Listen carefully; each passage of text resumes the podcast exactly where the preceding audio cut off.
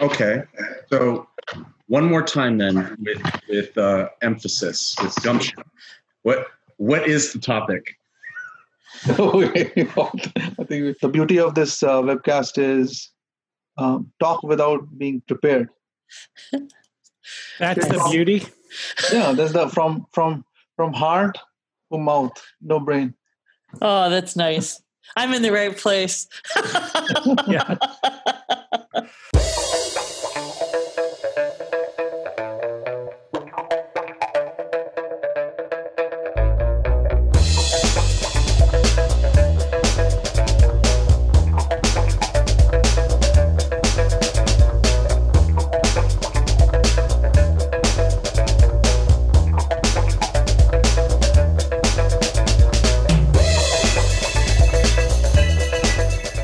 Chris Lockhart. Welcome to another episode of Consultants Saying Things. I'm joined today by Carol Hamilton, Phil Yanoff, and Shashi Sharmali.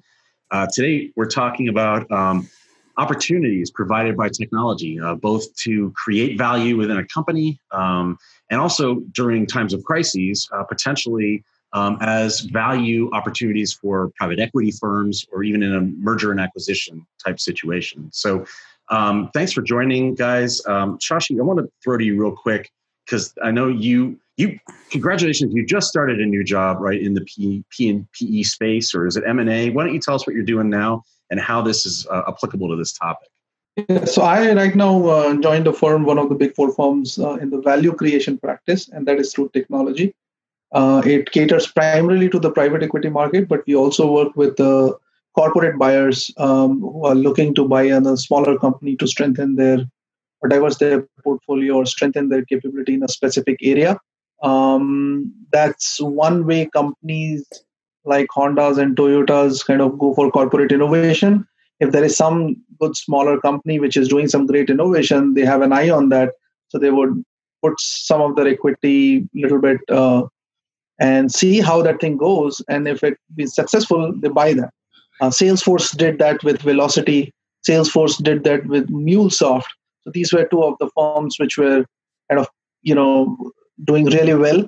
Um, but Salesforce put some kind of an investment in them, but later on they ended up buying both the companies, and now they are part of larger Salesforce practice.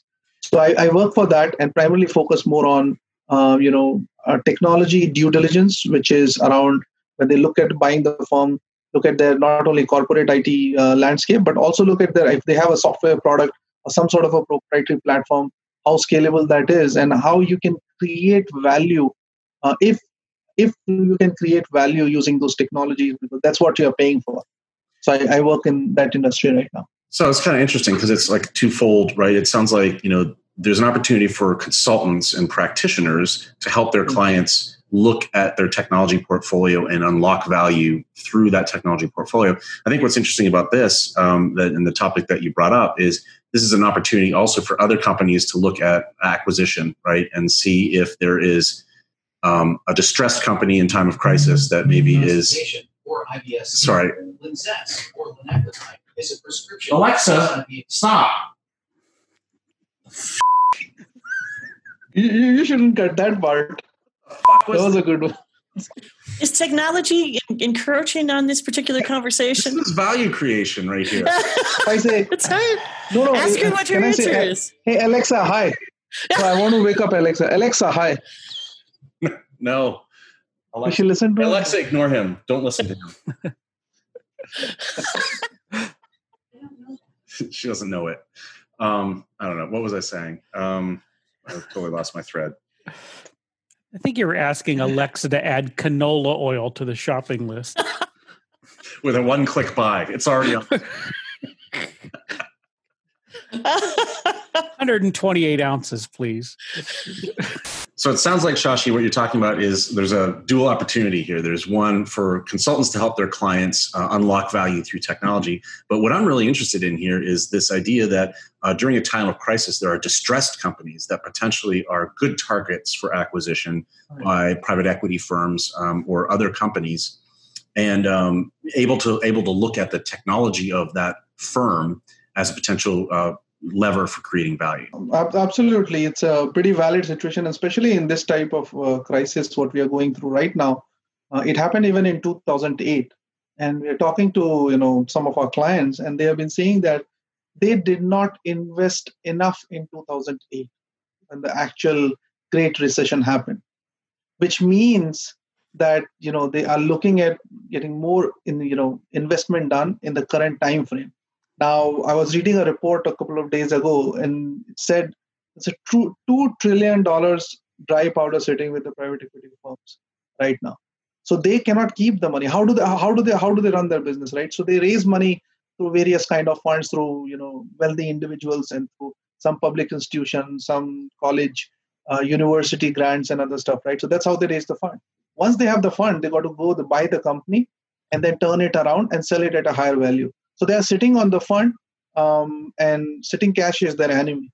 So they need to do something right now, and this is a good time for them to look for companies which has some resident value within that, uh, but that has undergone some sort of a distress because they are running out of cash, but their product or service itself is good. So, so they, they would be looking for that. Wait a second, Phil. Is this just like friendlier corporate rating? I mean, I get it. You know, it, it's, I mean, you're looking for discount, right? I mean, you're looking for stuff that for one reason or another.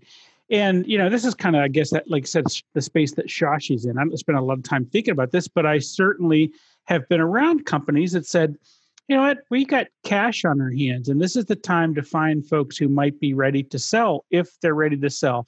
So I guess in some cases it might be corporate rating. I mean, in some cases it might be a friendly buy. Someone just says, you know what, this wasn't the right time for us. And, you know, I have certainly been around entrepreneurs who found themselves in a spot to say, you know what, I we're in a bad spot at this moment, and I'm trying to make sure that the folks who work for me can keep their jobs, or at least as many of them who can. And therefore, they sold their businesses. You know, and I said, and I think I'm thinking about one guy in particular. He's like, I didn't make a bunch of money off this, but I did keep everybody working, and that was what his goal was. Exactly, because you know, if you really think about it, right? Um, if pe- people are not venturing out, right? If businesses cannot sustain, then they eventually will go bankrupt, and everybody's going to lose their job, and there'll be value destroyed. So instead of that, if you are able to partner with some sort of a, an investor, um, and that's what government is doing, they are providing to small businesses some sort of fund so they can kind of sustain or stay afloat. But how much they can provide depends on uh, depends on an individual business. So I think it's a perfectly fair model, um, as long as you evaluate the company company in the right way. And they don't get rid of the management. I have not seen them get rid of the management. It's just that uh, for a certain you know million or billion dollars they have some certain equity stake in that um, other than that they work with the management to turn around the company and help them in this time of crisis I think the language of that is really important. I like the way you said that you're coming in and helping the management work it out when in a time of crisis. And in my mind, the branding of this is going to be critical because you don't want to look like the corporate raider who came charging in during the middle yes. of a crisis and started raping and pillaging because that yeah. could certainly be, I mean, somewhat if you buy it, if nobody will buy from you once you own it. It's, it's going to destroy the long term reputation of that uh, investment firm.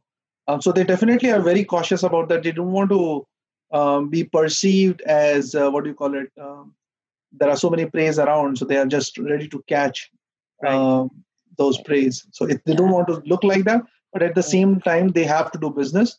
Right. Um, at the same time, other people need money, so supply and demand can match. And if there is a fair deal, why not?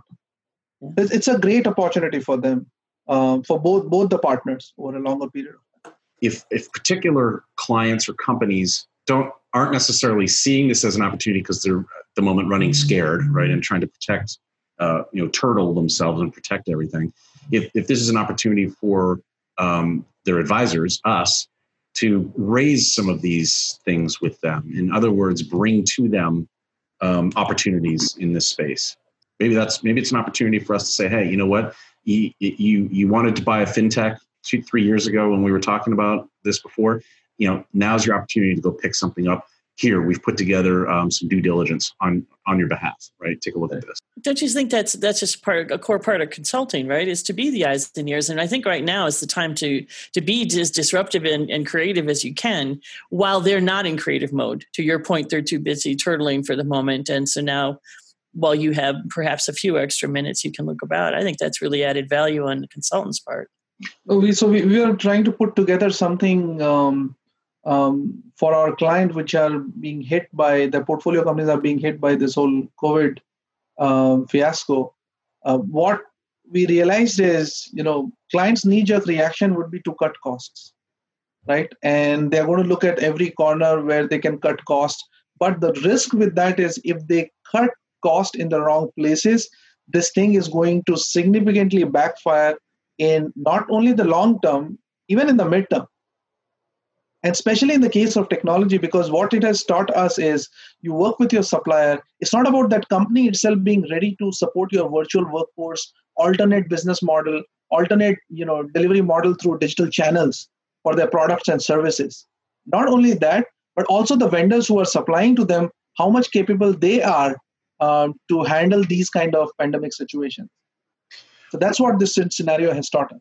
So, and Phil, uh, maybe you've seen this maybe more than a lot of folks. Um, I've given some of the companies you've worked for in the in the past, but when you think about like a, a, this type of acquisition or a company in distress and being acquired by another company, and then the you know value attempting to be unlocked by the technology within that firm, what's the downstream impact on suppliers and and partners and uh, vendors and, and things of that nature because it seems like if i'm going to come in and i'm going to rationalize a portfolio say right at a, a target company um, that that's going to have greater impact than downstream and may actually destroy value downstream while i'm creating value up close right? I'm, well, I mean, I certainly think that that's possible, right? I mean, and again, I guess we, we have to decide what do we think distress actually means, right? I mean, because if distress is to the point that they're no longer a going concern, mm. that's one thing, right? I mean, that's where it might all just go away. Those guys might never get paid. But uh, certainly, you know, if if they get wrapped up, there's going to be the kind of shuffle around that happens. What people do with vendors when that makes sense. So yeah, this is some uncertainty, but for most companies, I mean, if we can continue staying in business, I think that's a positive thing. We're just we're looking for money. I'm wondering if any of your C-suite clients are thinking in terms of acquisition or thinking in terms of their technology and the value they can extract from it right now, or are they in turtle mode? Uh, most are in, well, uh, the turtle mode is interesting in that they're trying to figure out what the heck to do in terms of just even bringing people back or not. I mean, there's a whole conversation going on about who are we listening to and how are we going to manage that. That's probably bigger. But I actually have one client, it's a new one, who is in the midst of a merger and they're going to continue through with it. And I think technology is becoming a big part of the mm-hmm. conversation of what platforms are we using. And in their case, it's a high security is a huge part of the conversation. And so, how are we merging security in a in a very effective way? And there's a lot of conversation around how are we um, putting this forward so that we're managing the fear that always accompanies a merge. Do I have a job at the other end of this? Which company am I going to be a part of? What is my role going to look like in the midst of all the other fear that's going on? And so they're I think what, what they've decided to do is just slow it down. It is still progressing, but they're trying to make sure that they're just communicating constantly. And part of that is what platforms are we on? What have you used to communicate? How can we make sure that everybody understands it's going forward? There's nothing to be afraid of, even though we have, actually don't have those answers, but we're, we're, we're working from the minute by minute that we have. So I wonder what we mean then, like when we say, you know, unlocking value with technology. Like, what does that actually mean? That's for anyone. That's a, I have my own view of what that means in my context, but I'm kind of curious. I mean, Shashi, what, what do you think? What what is so, it? Yeah, so value for uh, a value for any company is essentially two things, right? One is the top line, which is if you are able to get how do you generate more revenue by either attracting more customers through different channels or venturing into a different kind of market or different kind of products or service line. So that's one type of value you can create. One, you know, what do you call it? One end of the value. Another is the bottom line, where you uh, become operationally more efficient. You spend less to generate same or the more kind of money right? So that's the second lever. So these are the two basic levers to generate value. And all the companies tries to you know increase their top line as much as they can and reduce their bottom line as much as they can. So technology has a role to play in both the areas. But both of those definitions of value are dollar based. Yes, that's a good one. Is there not any other type of value here that we're talking about? Human value, people value? I don't know. Yeah, people. You you said people are the problem. What are you talking about? they don't add value. They destroy value. I think about um, some stuff I've seen on uh, uh, Tom Graves, who I know we've talked to in the past. Right, has has written a lot about different forms of value. The value is not always dollar denominated, or yes. in his case, pound denominated. Right, um, and that value to a company may be as simple as IP. It may be, you know, um, a, a, entrance to a particular market, right? Uh, an example: when United Airlines um, acquired the rights to fly to Hong Kong, right? Those have extreme value, right, to that to that company. Even though year one, two, three, they're losing money on it as they uh, attempt to market um, those routes, right? But the routes themselves extremely valuable. Northwest Airlines, when it was acquired by Delta, the value was not in failing Northwest Airlines. The value was in the routes that Northwest Airlines owned to Asia. That's what Delta wanted, right? So when I, when I think of value, um, I don't know. I think it, I think there are lots of different definitions. I mean, someone tell me I'm wrong, or oh no, you you are no you you are right. So that's where the company needs to step back and think what does a value mean for them, and then focus on either creating it through multiple levers which they can think of. You're absolutely right. It's like the term architecture, right? Means well, anything so, to anyone. So, in a standard SWOT analysis, right? So, this is the opportunity that's existent in the moment. And this is one of the things that I'm guessing that you're working with companies do. And I know that we're doing it from a small business standpoint, right? I'm going with folks and saying, in this moment, what are your strengths, weaknesses, opportunities, threats, right? We, and the thing is, it's super easy to see the threats in this moment or to feel the weaknesses that you've got. But the fact is, if you've got some situational advantages, what exactly are the opportunities that did not present themselves to you before? Shashi, your screen's shaking like really, it's oh. like bouncing. No, no, it's fine. I shouldn't be now. It was because so, I bumped. So how do we if get the Zoom is a rocking, don't come a knocking. no, I think we, but but this is still going in the direction like it's we are talking when you talk about value creation you want to first agree on what value means to anyone. So i think you are hitting the right question. I'm glad you asked that. Well could be i'm looking at it from totally financial standpoint and you are looking at it more from a society and you know other dimensions. I mean ultimately ultimately yeah. ultimately i believe it's about money but yeah, yeah. So the, it's always about money. I mean that's yeah i mean look it for those of you who are wrong about this, what is it other than money that this could be about, right? I mean, that's not what it's here. That's not why we're here. I mean, that's what private equity firms care about. of all the financial institutions. I mean, well, that's return. They're about return. Right? They're, yeah. They're not looking for continuity. They're looking for return. So value for them is the shareholder value. Whoever has invested in their fund, they want yeah. to return with the healthy so that they can generate the next. I think you could make a strong argument that with the PE firm, they're not interested in value. They're interested in return right? Right. You know, they're interested in in going from uh, you know X to Y or Y to X or whatever whatever direction that is that signifies up, right? A to B, yeah. A to B. They're interested in you know a ten percent return. Whether or not there's any value involved in any of that, I think is entirely debatable, right? And I think it goes back to this, you know, what is value to a firm? And maybe, I mean, here's another argument again, I'm just throwing this out here for anyone to comment on. Another argument would be maybe there is no technology in a particular firm that could unlock value. No, I mean it's definitely it's it's not like that. I mean they look at the man. Sometimes like management of a company is uh, not good enough, and the value is getting destroyed because of the way company is being managed. Right. For example, sales or marketing function is not performing the way it should be because they have daily crappy marketing organization. Whereas this particular private equity firm they have strength in sales and marketing area or they have contacts people who have been chief sales officer they had those kind of take some of the interim management role. And you know the leverage technology is underlying but that's not the sole reason. Sole reason is the way they manage the company. That is the key. I mean think of like, like hospitals are most of the time hospital margins are really less. Most of the hospital run in what? Losses. Why? Because they run hospitals like an institution and don't think of running it like a business. The, the, the issue that I really find with it is that definition of value. What is value to a company?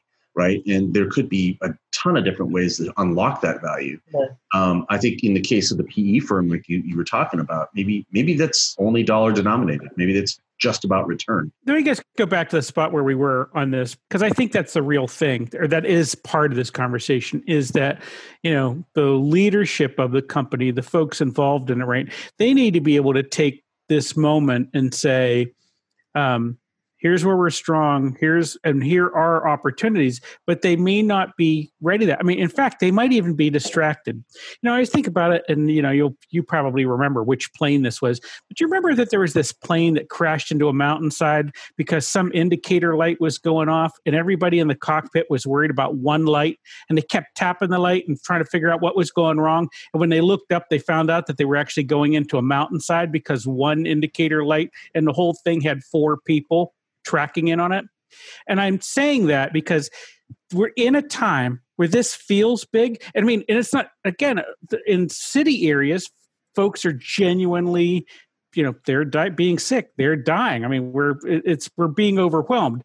But in lots of places people don't even understand it. We're just saying okay well we need to do this. We need to be safe. And of course we see the economy doing what the economy is doing and we are so afraid about one thing. One pain is overwhelming our mental processes so we're not looking for okay well, hold on. What if this is the way the world works right now? What if this is what's going on? Exactly. How can I find a new spot for me to work in? I mean, what is the ground that is uncontested and at this moment something I can find myself in, which enhances the business that I'm in right now? Or expands the business I'm in. I don't know what that is, but I, the point you're trying to make in this podcast, I think, is the opportunities do exist for yes. not everybody, but a lot of people. Take them. Well, I think that's fascinating because you know I know Shashi and I spend a lot of time in firms like ours spend a lot of time trying to help companies in normal times understand where their you know their capabilities are that are differentiating secret sauce capabilities. And that is their competitive advantage in a particular market or a particular space and that they should focus on those those capabilities. In this particular time you know a competitive advantage might simply be the thing that you would have normally done anyway in a regular time. It's just in this time, no one else is doing it because everyone else is turtled, right? Um, and you're the only one that is got your eyes up and looking around like, oh, hey, I see opportunity here where none existed before. And maybe that right there is is is the definition of value at this point in time. Yeah, the battlefield is a little less cluttered for some people because the other warriors, the other factions didn't show up for the battle, right? I mean, they're tied up trying to figure out what they're they're worried about their own stuff and they didn't show up to serve the customer. Shashi, I have a question for you though on this. Like, does this unfairly then position PE firms with an advantage because this is their business is looking for opportunities? Yes. Well, it, it, yeah, there is an advantage they have, provided. And um, two things I want to bring up. One is at which stage of their fund they are. So they generate fund, right? Each fund is typically life cycle is seven to ten years, right? So where are they in that process? If they have just raised funds, it's a great time. But sure. if it, this is the time when they're trying to exit a business, either by having them to IPO or somebody else, it's a worst time for them. So that is one thing. Second thing is uh, to what Karen said, um, you know, and, and genuinely private equity firms are worried about it. How will they be perceived in the market? Looking out for uh, people in distress situation and buying them out. Uh, so so there is that angle as well. So it is a great opportunity, but at the same time, it depends on two things about the brand as well as the phase or the stage of the fund where they are in. Well, Carol, let me follow up on that with you because I, I, mean, I'll, I'll be honest. Do, does anyone really care what if you're a PE firm? Do you really care what the public? I mean, most people don't know Smith, John, and Bob Co. Right? right? You know, sitting in some office in Midtown Manhattan, right, running a, a, a fund it's not about the fund it's about who they buy. It's the okay. it's the brand they're buying. Now you've come in as the corporate vulture. You've right. eaten somebody up and now you're putting them back into the marketplace hopefully with a higher value. Did you just destroy their brand in the process because you looked like a money a money monger? Yes i, I don't know might be a great example of that right? Yeah and there's another i wanted to speak to this other opportunity because i think this is is huge. The world has gone online in an unprecedented speed and i have seen in the education field especially in amongst uh, professional facilitators, there's a whole group of people saying, "Oh no, no, we shan't do such things. That's beneath us. We must be in person, or we simply can't do our jobs." They have amazing brands. They have huge firms that are sitting out there saying, "No, no, we'll wait till it goes live," which may never happen again, uh, or will happen at a far smaller percentage. Those people are ripe for the picking because the brand is still strong today but it is going to lose value because of their inability to change. And I'm sure this isn't the only industry that's true. So, so value in terms of dollars, value in terms of brand, right? I got that, right? Um, value in terms of people's lives and whatnot, yada yada yada. Yeah. But I guess what I'm wondering is, obviously, I'm being facetious. Um, what I'm wondering is, are are there are there threats? Are there new threats to value um, that we haven't seen before, or is is this crisis just like the financial crisis? It's just another iteration of that, or is this? Oh, I think I think there are all kinds of threats, and they're yeah. wacky, right? I mean, you just don't know what they are. And I was just talking to someone earlier who the threat to their business is not that they can't that their workers can't do it. They're essential; they can show up. Their customers are there and willing to write them a check to do the job. They're it's big customers, a good sized company, but they can't go to work because the government is on hiatus and won't issue the permits to actually get the work started. So there they are. They can't actually do the work or make the money or do their job because just at the moment that those permits are not being processed. I mean, that's a threat that didn't exist before. And, how long can they hold out, right? right. Now you'll find out what their, their margins have been. How long well, do they have?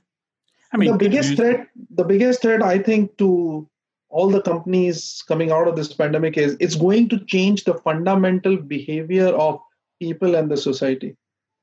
It's going to fundamentally. It did not happen in the Great Recession time. How, how, how is that? How is that going to change fundamentally? Say, what, what way you interact, the Show way you, your work. no, so, so basically, it will be cost of people. People are not going to like you know be for example, restaurants in New York City, right? They sit like, you know, forget about six feet. They sit like, you know, this close to each other. Two tables are like this close to each other. Right. Right. Now, for at least next year or couple of years, if this thing, God forbidden, if this thing comes back again, the way I mean, I was watching a video in China, like all the restaurant, the way they are serving is it's everything is takeout or the carry out. Mm. That is second thing. Third thing is people will go more and more online and less contact related activities. They would try to do more. I was uh, watching something and said that you know those drive-in theaters will come into play more than you know going to a theater where you have like 100 or 300 400 people sitting and watching a movie together. So some of those things will be challenged and some alternate business model will pop up and businesses need to start thinking about they need to do pandemic test. If something like this comes up in like say next summer or next fall how are they going to operate? The virtual workforce so, for example, in my current firm, there was a you know leadership call yesterday, and they said that you know, we are going to take this as an opportunity, and we will continue to operate in the way we are operating now. No coming back to you know within the office and stuff like that. They will get rid of all those expensive real estate. There is a flip side to it, but companies are seriously thinking about the changing behavior of customers and suppliers and everything. Well, yeah, uh, the changing behavior of customers, right? And and in the pre-roll to this, we had a little discussion about you know, um, you know whether this isn't whether the reactions are entirely fear-driven or not, right? Yeah. In terms of the, the pandemic, and so I, I mean, I, I think, so I, I, think you're right. I think behaviors of people, right, drive. I'm always right. right? But but no, but like whether or not there's rationale behind how people are behaving, yes. right? They're behaving in a particular way, whether or not. Yeah, justified or not, yeah. no, I right. agree. It's like yeah. stock market. People trade, right? There is no philosophy behind it. I'm not a value investor. I invest because I want to trade. People do that. Yeah. I, I, I agree. Yeah it's an agility piece there's no question but who knows? You have to be able to be very very flexible to these ever changing pieces. So the one of the ceos of one of the airlines came out i think yesterday the day before and he said this is no problem. Don't worry about it. Travel business travel is coming back. Of course all the business people are coming back. And i'm listening to my clients over there going no actually it's not. It will but in a much much different face. It's not going to our consultants are not going to be in the air the way they were. It's just oh, not going to happen just this bit, Chris. I mean, this is where you were headed, you know, because this, your audience, I mean, the audience here, right? There are folks who are acting in a consultative way to other clients, right? And so I think that has to be, there is certainly an opportunity here as a consultant to lead your clients into discovering some of those opportunities and, you know, perhaps even moderating their response to some of the threats, but to actually look for opportunities if their head is available for that. And if not, help them navigate to that spot. I, I agree. Like, you know, this, uh, to all the consultants out there, there are tremendous opportunity. It's just that you have to make your clients realize, and hopefully they will, that there is an opportunity and this is the time they need you the most um, to help them because there is a fire in their business, they cannot extinguish the fire while being in the forest. They have to step out, and that's what consultants do. There's no connection. We will look from a more comprehensive way. So go out there, don't give hope, give your best, and there are opportunities out there. It's just that you have to a find it, b convince your clients that there are opportunities. I love that. I love that you help them with the due diligence because they may not be able to hear it or they can hear it and go, yeah, good idea, but we don't have time for that. And to Chris's point, you walk in the door with, with the due diligence done to some degree. And now you've made that decision so much easier for them to make. I think that's a huge plus to being a consultant. And, yeah. And I think, I think, you know, that probably extends to all forms of value, right? Whatever the perception of value is in a particular company, right? And, um, you know, walking in the door, in the case of what you were just discussing, right, with due diligence on a particular acquisition gives, you know, opens their eyes. I think the same is true in a lot of different aspects, right? So one particular client, we went in, we did all the pre-work, and it was like, here's where we think you are going to save X millions of dollars, right? And they weren't even thinking about that stuff before. They were in turtle they were like you got to protect everything. They weren't thinking about some new capabilities and some rationalization right and some transformation work that um, they should do. Um, it'll save them money and they'll give them more capability. But anyway okay great. Thanks guys. Um, interesting conversation about value. Um, i appreciate it. Phil yanoff shashi sharmali carol hamilton. Um, thanks everyone for watching. Uh, be sure to check out the youtube channel you can Google consultants saying things and find all the good stuff. Um, also, there is there is a LinkedIn page that's been set up um, in addition to the website, and it has all of the um, all of the episodes out there as well. So please do that. Like, share, comment, L- click the bell, subscribe and like, subscribe and like, and like up here. Yeah, shameless. Appreciate it. Thanks, everybody. Thank you.